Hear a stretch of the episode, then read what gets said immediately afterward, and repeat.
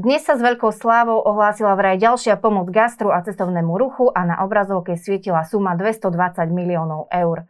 Pre upresnenie jedná sa len o toľko očakávané dofinancovanie schémy pomoci na ministerstve dopravy, ohlásenej už v októbri, aby vôbec bolo možné žiadať o slúbenú pomoc za obdobie druhej vlny od novembra. Za obdobie 6 mesiacov natvrdo zatvorených prevádzok napísali pred týždňom na sociálnej sieti predstavitelia iniciatívy 10 pre gastro. Vláda ale hovorí, že požiadavky prevyšujú možnosti. Ja dnes v štúdiu Trendu vítam Viliama Pavlovského z iniciatívy 10 pre gastro. Vítajte. Ďakujem pekne, dobrý deň. Budeme sa dnes baviť o tom, že aká je tá pomoc pre gastro a o tom, že v akom stave je v súčasnosti gastro. Ja len pre doplnenie uvediem, že vy ste k tomuto vyjadreniu, ktoré som citovala na úvod, spomínali aj to, že podľa analýz malo ísť presne o 178 miliónov, potom sa to upravilo na 157 miliónov a nakoniec sa schválilo 120 miliónov eur, ktoré majú vystačiť až do konca mája. Už teraz vieme, že to asi nie je dosť. V akom teda stave to teraz je? Uh, tak ako ste povedala presne, aby som sa na začiatok vrátil k tomu, uh, k tomu citovaniu toho nášho článku a zároveň k vyjadreniu alebo tlačovej uh, správe, ktorá išla z ministerstva financií. Uh, bavíme sa o tom, že sme už 13 mesiacov zatvorení, mm. teda celý ten náš sektor sa nachádza a prežíva klinickú smrť už 13. mesiac. A pomoc, ktorá bola avizovaná dlhodobo zo strany vlády a, štátnych špičiek, alebo teda politických špičiek, sa konečne podarila zrealizovať až teraz. Mhm. A aj to sa bavíme o tom, že zatiaľ je to len v podobe nejakého politického PR. Ešte sa stále nič neudialo. Tie, tie, tento balík 120 miliónov bol schválený, ale z našich informácií už ministerstvo dopravy ho malo načerpať minulý týždeň a, dal, a mal dať možnosť v podstate to podnikateľom čerpať. To sa nestalo? To sa nestalo. Hm. Takže zatiaľ pre nás v podstate to zase len je jedna z takých možno uh, dobrých kampaní uh, politických strán alebo tých hlavných predstaviteľov momentálne koalície, ale problém je naozaj, že my sa tu už bavíme o, o dňoch, kedy tie podniky zomierajú stále vo väčšom a väčšom počte, pretože mm, jediná schéma, ktorá reálne sa zameriava len čisto na cestovný ruch, ktorý je jeden z tých sektorov, ktorý je najdlhšie obdobie je zatvorený a najdlhšie trpí v podstate touto pandémiou, uh, je schéma z ministerstva dopravy, mhm. ktoré bolo možné čerpať do októbra 2020. My sme v apríli 2021 a za 6-7 mesiacov v podstate tí podnikatelia nemajú možnosť čerpať túto jedinú schému, ktorá je zameraná presne len na nich a na ich potreby. Bavíme sa tu o tom, že sú áno samozrejme aj ďalšie schémy, ako je na udržanie zamestnanosti. To sa ale bavíme, že zase tie peniaze idú zamestnancom, nie tomu podnikateľovi. A potom ešte schéma z ministerstva hospodárstva, ktorá je zameraná na a, nájomné. Tá takisto nefunguje optimálne, to mhm. si potom môžeme povedať prečo. Uh-huh. A preto je naozaj z našej strany alarmujúce, že uh, poďme už konečne prestať robiť len politické PR, ale poďme naozaj konečne pomáhať. My máme nejaké čísla, koľko podnikov v Horeka segmente zomrelo za rok 2020, je to 16 tisíc. To je naozaj obrovské číslo. V rámci celého Slovenska. V rámci celého Slovenska, áno. A ďalšie čísla, alebo teda ďalšie podniky pribúdajú každý mesiac práve tou, takouto nečinnosťou.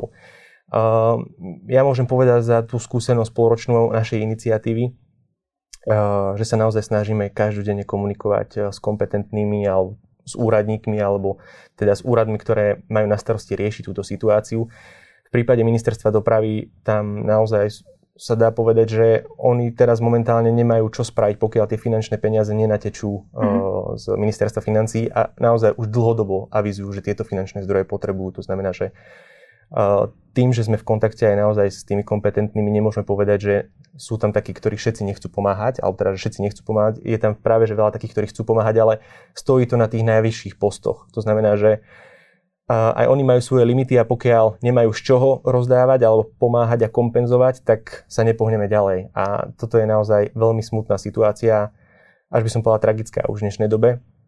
Lebo keď si to tak možno, že nejak obrazne povieme, tak e, ľudské telo potrebuje k svojmu fungovaniu kyslík. V našom prípade ako podnikateľ môžem povedať, že to je cash flow a už teda tok peňazí, ktorý si my vytvárame nejakým obratom. Ak ľudskému telu chýbajú plúca, tak existuje zvyčajne nejaký prístroj, ktorý kompenzuje uh, tento orgán. V našom prípade uh, a v tom podnikateľskom segmente sa bavíme o tom, že tie plúca je náš obrad, ktorý si my vytvárame a kompenzácia by mala prísť zo strany štátu, pokiaľ máme tvrdý zákaz uh-huh. uh, si voľne podnikať a robiť vlastne to, čo robíme a čím sa živíme. V takom prípade ja sa pýtam, že je ochotné ľudské telo prežiť 6 a 7 mesiacov bez kyslíku a prečo si myslíme, že podnikateľ to zvládne. Proste je to nereálne. A naozaj ja sa čudujem, že uh, a čudujem. Ja som vlastne na tom istom, keďže sám som podnikateľ a sám uh, viem, aké veľké minusy nám táto pandémia urobila. A v tom, a ešte v tým, že som vlastne v kontakte denodennom uh, s mnohými podnikateľmi, ktorí tu roky uh, vytvárali hodnoty, ktorí roky prispievali desiatky až stovky tisíc do štátnej pokladne, tak sú zúfali z toho, že aké majú kompletne minuté rezervy a zároveň ako sú zadlžení, uh-huh, uh-huh. aby stále ten biznis udržali na hladine, aby neprepúšťali ľudí, s ktorými tu budovali roky uh, uh, ten svoj biznis a, a, a v podstate sú to príbehy ľudí, ktorí nechcú prísť o to, čo tu naozaj v pote tváre budovali uh-huh. roky. A, a teraz je tá situácia taká, že ak, sa, ak ne, nepríde k nejakému zrýchlenému kroku z pohľadu štátu a z pohľadu vlády, tak uh, tu budú umierať podniky každý týždeň vo veľkých počtoch. Ja som si všimla, že vy približne každé tri týždne iniciujete, iniciujete na vládu nejakým spôsobom nejaké výzvy, aj na, na makroredaktorom chodia teda tie maily a tlačové správy. Je to teda dialog s tou vládou, alebo je to nejaký jednosmerný váš akt? Uh, do určite smiery je to dialog, lebo naozaj darí sa nám komunikovať s tými kompetentnými na úradoch, s úradníkmi, darí sa nám ten dialog viesť aj uh, s politikmi uh-huh. a máme v podstate um, rozhovory za sebou aj s tými vládnymi špičkami, ale potrebujeme častejšie viesť ten dialog a hlavne z ich strany mať naozaj momentálne ten fokus na to, že mhm. poďme vyriešiť tie problémy, pretože stále je to len v takej rovine uh, nejakej diplomatickej debaty. Tu už ale naozaj na tieto v podstate stretnutia nie je čas, tu už treba riešenie a pre mňa je hlavne podstatné, aby oni počúvali nás, ľudí, ktorí v tom sektore priamo pracujú, robia, vytvárajú tie hodnoty a roky vytvárali, aby sme to mohli zachrániť. Len Momentálne mali sme tu mesiac e, vládnu krízu, ktorá samozrejme e, nejakým spôsobom... Zabrzila tie procesy. Presne jasné. tak. Teraz sa znova riešia iné veci, aj keď samozrejme dôležité, e, nehovorím, že nie, stále tu máme pandémiu a my nezatvárame oči aj pred tým rizikom zdravotným, aj pred tým, že sú tu vyťažené nemocnice a podobne. To znamená, že všetko akceptujeme, ale naozaj 13 mesiacov je strašne dlhá doba na to, aby ten dialog už bol inou formou a zatiaľ e, nás počúvajú a reagujú na nás odborníci, ekonomickí odborníci, ktorí sa k nám prikláňajú. To Môžeme znamená, menovať konkrétne, konkrétnych odborníkov, ktorými ste sa bavili a možno aj politických predstaviteľov? Uh, za posledné obdobie sme mali napríklad uh, stretnutie so štátnym tajomníkom ministerstva financí. Uh-huh. Takisto sme sedeli s pani Bláhovou, ktorá je uh, v poradnom týme ešte bývalého ministra um, Hegera, ministra uh-huh. financí pána Hegera, terajšieho predsedu vlády. Uh-huh a, a podobne. To znamená, že naozaj tie stretnutia sú konštruktívne a sú to s ľuďmi, a, ktorí a, majú právo rozhodovať o veciach alebo minimálne meniť veci. To znamená, že a v týchto prípadoch sa nám darí meniť tú optiku a, a naozaj pozerať na to reálne. To znamená, že riešime a porovnáme to aj so zahraničím. Mali sme call a diskus, alebo diskusiu aj s pánom Štefáncom, ktorý je európsky poslanec a podobne. To znamená, že naozaj my tu čerpame argumenty, ktoré sú podložené máme dopadovky na niektoré veci a podobne. Takže mm. nie si tu len nejaké také naše výmysly. Zároveň nechceme ani nejaké prevratné veci. My máme teraz v zásade uh, tri úlohy. Prvá je zefektívniť tie pomoci, ktoré už existujú a tie schémy, ktoré sú, aby boli čo uh, najrýchlejšie a aby fungovali. V mhm. podstate, aby neboli len prezentované pol roka, že, že fungujú a pritom nefungujú. O akých schémach sa bavíme? V tomto prípade hlavne ministerstvo dopravy a, za, a takisto máme a, snahu spolupracovať ďalej aj s ministerstvom a, hospodárstva, pretože ani opatrenie nájomné nefunguje úplne tak, a, ako by malo. Tam to sa... ste viackrát kritizovali, práve toto ministerstvo hospodárstva a, a ten, túto ich schému na pomoc s nájmom. Môžete konkrétne menovať, že o čo tu na ide? O aký uh, problém? Cez, tú, cez túto schému prepadáva strašne veľa podnikateľov, pretože táto schéma je určená na preplatenie uh, základného nájomného ale nie sú v tom pokryté už energie. V prípade shopping centier nie sú v tom uh, pokryté spoločné prevádzkové náklady mm. na shopping centrum, na ktoré sa zbiera v podstate uh, nájomca. A, a ďalšie, nie je tam pokrytý ani podnikateľ, ktorý funguje vo vlastných priestoroch, po prípade má na to hypotéku mm. alebo úver. A zároveň stále takú tú moc uh, uplatniť si uh, túto schému pomoci má vo svojich rukách samotný uh, prenajímateľ. To znamená, že on sa musí rozhodnúť, či nájomcovi takúto schému dovolí čerpať alebo nie. A tu vzniká problém. A toto sú naozaj telefonáty na denodennej báze s podnikateľmi, ktorí uh, majú problém, že buď prenajímateľ s nimi na túto tému nechce ani komunikovať, alebo že im tvrdí, že áno, uplatní si to, ale doteraz to neuplatnil a mhm. podobne. To znamená, že žijú v neistote, nevedia, čo bude. A zároveň vravím aj napríklad v našom prípade, môj podnik e, je v shopping centre, to znamená, že obrovské náklady e, v rámci tej, toho nájomného vzťahu sú aj na tie spoločné prevádzkové náklady. Vieme aj hovoriť o konkrétnych číslach v tomto prípade? Či je to nejak, nejako zmluvou? Čísla by som asi nepovedal, mm-hmm. ale jedna tretina základného nájomného je vo výške tých spoločných prevádzkových nákladov a k tomu sú ďalšie náklady na energie a podobne. To znamená, že mm, naozaj bavíme sa o veľkých čiastkách, ktoré my nemáme z čoho pokryť, pretože nemôžeme slobodne podnikať a mhm. venovať sa tomu, čo, čo robíme. To, čo robíme na rozvoze a to, čo robíme na to momentálnom fungovaní nám naozaj nepokrýva skoro ani tie základné potreby. To znamená, že momentálne sme naozaj závislí od tej pomoci a akutnej pomoci.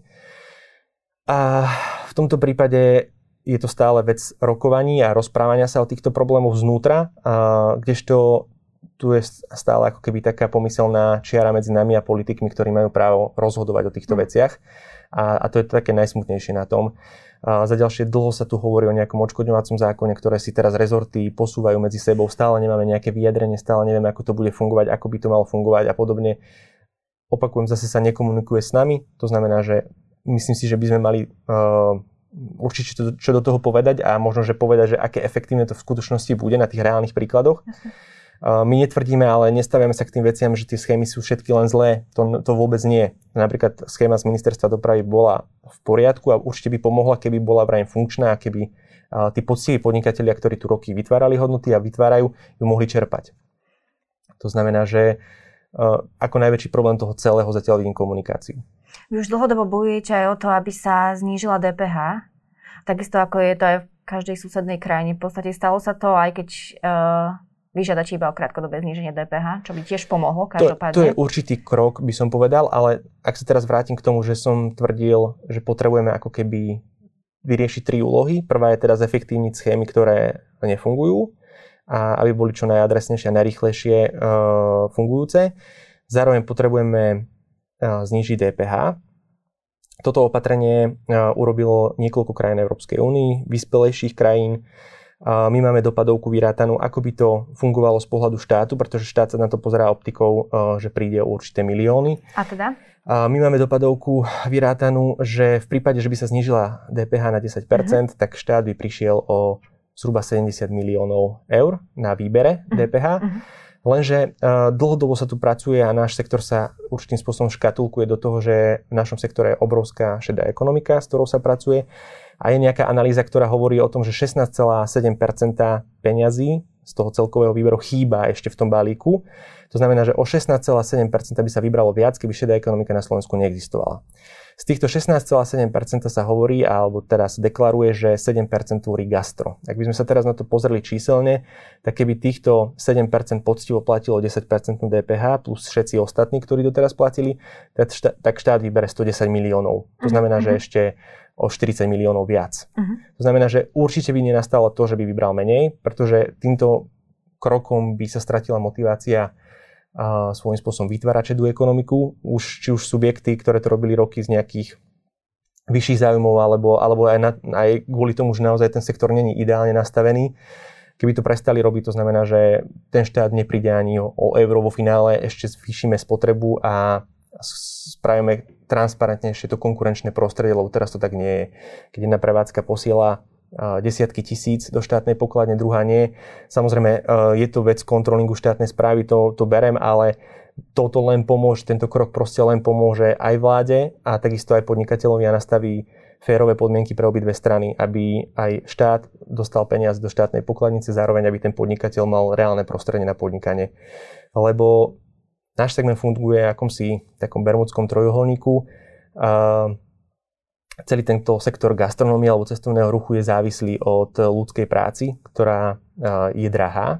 To znamená, že máme vysokú odvodovú zaťaženosť. Do toho sme na Slovensku, kde máme nízku kúpyschopnosť. To znamená, že sú nejaké limity, cez ktoré ten zákazník uh-huh, už uh-huh. neprejde, ale on vo finále vidí iba finálnu cenu. To znamená, poviem to na príklade, že pizza stojí 8 eur, uh, on si neuvedomuje, že podnikateľ vlastne z toho dostane len 6 eur. On to bere, že toto je hranica, koľko je on ochotný za tú pizzu dať. A teda podnikateľ s tou cenou nemôže pracovať. No a uh, ďalšia vec je, alebo teda treťou vecou je uh, vysoká DPH, to znamená až 20%. Keby sme sa bavili o tom, že tých 10% ostane podnikateľovi, tak on sa dokáže jednak zrevitalizovať celý ten svoj biznis nasledujúci rok alebo dva, na aké obdobie by sa to zaviedlo a zároveň dokáže robiť kvalitné prostredie pre svojich zamestnancov, pracovné a dokáže pokryť uh, určite nejakú časť dlhov, ktoré mu vznikli kvôli pandémii. My sa bavíme o dočasnom uh, riešení práve kvôli tomu, aby sme vedeli to potom zanalizovať a ukázať, že naozaj mali sme pravdu, že Pomohlo to tej štátnej pokladni, pomohlo to celému systému a pomohlo to aj tomu konkurenčnému prostrediu a tým pádom sa môžeme baviť o predlžení ako o trvalom riešení. Čo by pre vás znamenalo dočasne znižiť tú daň Tak ako to spravili zahraničné krajiny, napríklad Nemecko, myslím, že do roku 2022 znížilo na hranicu 5 alebo 7% DPH. A toto je pre nás riešenie, že naozaj povedať si, dobre, tak 2 roky znižíme na hranicu 5 až 10 zanalizujeme to, ukážeme na tomto príklade, že naozaj ten štát neutrpel, naopak pomohol naštartovať ten biznis, pomohol odstrániť šedú ekonomiku a podobne a potom sa môžeme baviť samozrejme automaticky o predlžovaní tohto riešenia. Ak sa ešte vrátim k tej šedej ekonomike, môžeme povedať, že korona kríza nastavila zrkadlo takejto šedej ekonomike alebo odhalila viacej tých ľudí, ktorí podnikajú takto? To si nemyslím, lebo na jednej strane oni pokračujú ďalej v takomto fungovaní. Možno, že teraz sa to ešte práve viac prehlbuje, lebo nie každý podnikateľ z toho z tej snahy prežiť naozaj, však má rodinu, má, uh, má nejaké svoje záväzky a podobne, tak sa možno uchyluje teraz aj k takýmto krokom. Uh, čo ukázala samozrejme, ukázala len to, že môžu teraz čerpať schémy pomoci len tí, ktorí poctivo podnikali a to je fér, uh-huh. ale ja si myslím, že hlavne táto korona gastru môže pomôcť vyriešiť túto otázku DPH konečne, pretože keby veci fungovali a všetci by sme boli zahltení tým bežným životom, tak by sa možno sme sa k tomu toľkokrát nevracali, ale napríklad tento krok 10% DPH tu asociácia hotelov a, a reštaurácií uh, apeluje už dlhšie obdobie a mnohé iné asociácie, takže to, to nie je niečo nové. Uh, pomohlo to segmentu, uh, čo sa týka hotelierstva. Tam na ubytovacie služby sa znížila 10% na DPH, preto nevidím dôvod, aby to momentálne nepomohlo aj gastru. Mnohí sa ma pýtajú, že prečo práve gastro, tak ja to naozaj viem reálne povedať na tom príklade, že aby som ten jeden produkt dostal k vám ako pred hostia, tak potrebujem na to troch ľudí. Potrebujem pizza, kuchára napríklad, potrebujem čašníka a potrebujem niekoho, kto ten tanier umie. Uh-huh. To znamená, že sa bavíme naozaj o veľkých nákladoch uh, na, na zamestnancov a, a bavíme sa o tom, že funguje na Slovensku vysoké odvodové zaťaženie. Tam nepredpokladám, že príde k nejakej zmene alebo výraznej, ktorá by naozaj ekonomicky dokážala, dokázala pomôcť, preto vidíme ako to svetlo na konci tunela práve uh, to zníženie DPH. Uh-huh. A, a výrazne to teda môže naštartovať a oživiť ten segment. Uh, teraz prišli ešte ministerstva s novinkou, že firmy, ktoré vznikli minulý rok, v roku 2020, môžu čerpať z kompenzácií, pokiaľ majú pokles tržeb 10 A teda je tam tá stanovená hranica, že do 31.8. musela tá firma minulý rok vzniknúť. Vy ste tiež majiteľom reštaurácie. Kedy vznikla reštaurácia Simple?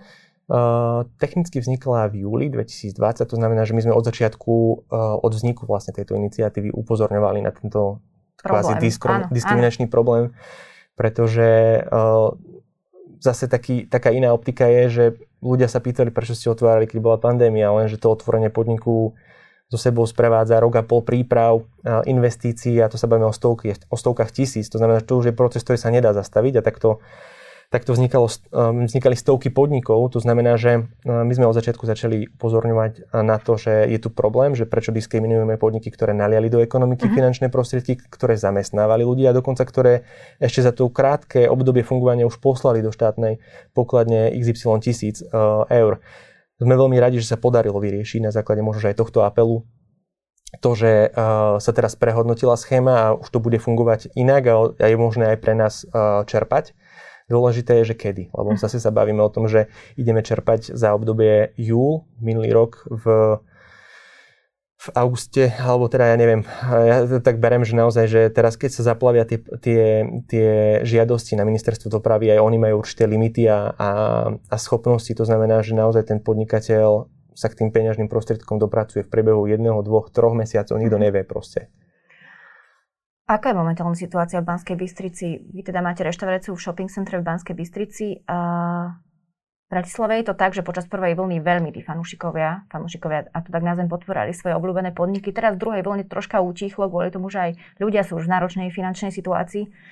Ako to je v Banskej Bystrici? Podporujú, fungujú na donáškových platformách alebo môžeme hovoriť konkrétne za vašu reštauráciu a potom sa pozrieť na tie iné, ako to je, aká je atmosféra v Banskej Bystrici? Momentálne veľmi náročná, naozaj každý podnikateľ, tí, čo ešte prežili, uh, sa ma pýtajú, každý týždeň, že kedy už aspoň terasy sa otvoria. To znamená, že uh, je to krok, ktorý tak samozrejme môže veľmi pomôcť. To je tá tretia vec, o ktorú bojujeme a to je čo najrýchlejšie a najbezpečnejšie otváranie minimálne teraz a potom samozrejme spolupracovať na otváraní interiérov. Uh, tá atmosféra je už, už vypetá a mnoho podnikov teda skrachovalo. Sú podniky, ktoré to ale ešte sa snažia udržať buď z požičaných peňazí alebo z minutých rezerv a čakajú, kedy konečne sa budú môcť nadýchnuť minimálne tými, tým opatrením, že sa teda uvoľnia terasy. A donáškové služby prišli, myslím si, že v tak väčšom, alebo teda prišli vo väčšej miere do Banskej, do Banskej Bystrici práve v tej druhej vlne. Uh-huh. A pre nás to není riešenie, pretože na jednej strane uh, určite to uľahčuje zákazníkovi a klientovi uh, to objednávanie jedla a poskytujeme to v podstate nejaký, nejaký štandard. Na druhej strane pre tú reštauráciu to ekonomicky není vôbec výhodné, mm. práve naopak, bavíme sa o veľkých percentách. A, z provízie. Z provízie. To znamená, že vyplní vám to niečo, čo sa týka, že vyťažíte možno, že personál, na druhej strane nezarábate na tom skoro nič. Mm-hmm. Takže je to také dvojsečné. Určite Bratislava a takéto väčšie mesta na tom fungujú viac. My sa snažíme našich zákazníkov učiť, aby si objednávali priamo konkrétne cez našu reštauráciu. Teraz sa aj prispôsobujeme a digitalizujeme sa takým štýlom, že snažíme sa tú stránku pripraviť ako objednávkový formulár, kde si ten človek dokáže vyklikať, čo konkrétne chce a mm. samozrejme vo vlastnej režii mu to dovezieme v čo najrýchlejšom čase. A fungujete aj vy na nejakej komerčnej platforme donáškovej alebo nie? Máte vyslovene vlastnú? Fungujeme a spolupracujeme s Voltom. Uh-huh, uh-huh. Uh, bereme to tak, že keď sme začínali s iniciatívou, tak boli tí, ktorí sa takisto postavili za, iniciatívu, za iniciatívu a chceli podporiť. Áno. Tá dohoda bola, že budeme fungovať, uh, pokiaľ to bude pre nás mať nejaký význam. Uh, ja zase nemôžem povedať, tie platformy to robia dobre. Naozaj aj myslím si, že tá kvalita tej služby je na úsilnej úrovni, len pre mňa osobne z pohľadu toho, že viem, že na, naozaj s akou kúpy schopnosťou tu bojujeme a teda s nízkymi predajnými cenami, tak nie je tu podľa mňa veľký priestor mimo Bratislave, mimo Bratislave sa podeliť v podstate uh-huh, o tieto uh-huh. percentá. Takže zatiaľ to není prínosom, výrazne to ani neškodí. Je to určitá forma prežívania, by som povedal. Jasne.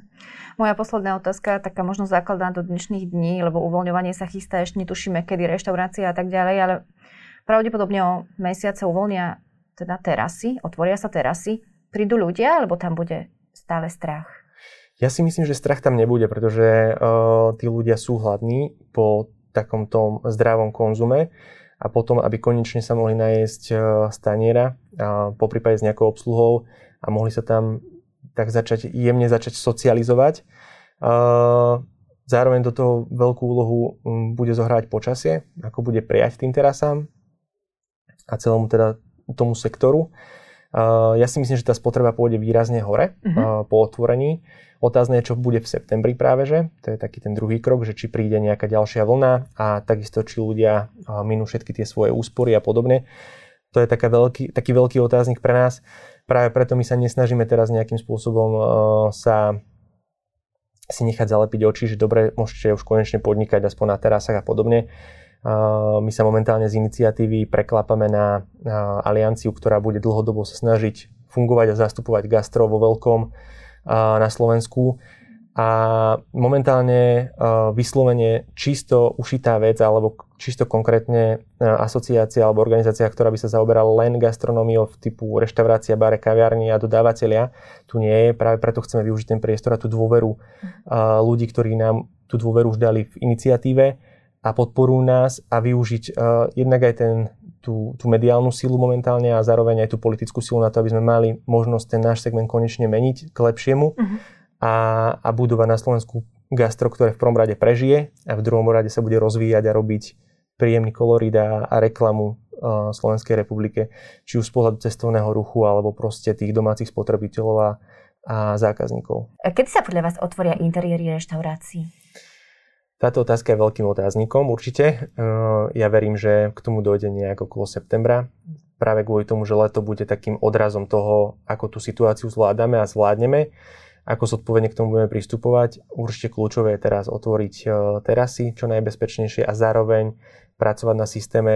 To sa v podstate už aj deje. My spolupracujeme e, e, s rôznymi organizáciami, takisto aj so ZMOSom na tom, aby sme vedeli interiéry otvárať bezpečnou formou, zároveň aby sme mohli poskytnúť štátu možno, že trasovanie zákazníkov, uh-huh, ktorí tam boli v tom čase a podobne. To znamená, že uh, pracujeme na tom intenzívne a snažíme sa prinášať riešenia, ako tak v podstate urobiť čo najskôr. Predpokladáte, že leto budú zatvorené interiéry reštaurácií ešte? Mm. Že ostanú iba tie terasy? Ja som optimista, ale myslím si, že uh, z takého z tej histórie od začiatku tej pandémie, keď vidím ten pohľad a, a ako sa kladie obrovské riziko na to, že človek, ktorý je v interiéri a konzumuje, je škodný, aj keď na to nie sú žiadne mhm. podklady, nie sú na to žiadne analýzy a podobne. Doteraz máme informáciu, že iba 20 ľudí sa nakazilo v reštaurácii a, za celú pandémiu. To znamená, že e, z tohto pohľadu si myslím, že to budú sa snažiť až na ten záver leta, uh-huh. možno začiatok jesene, sprístupniť aj keď za určitých pravidiel, na čom pracujeme. Uh-huh.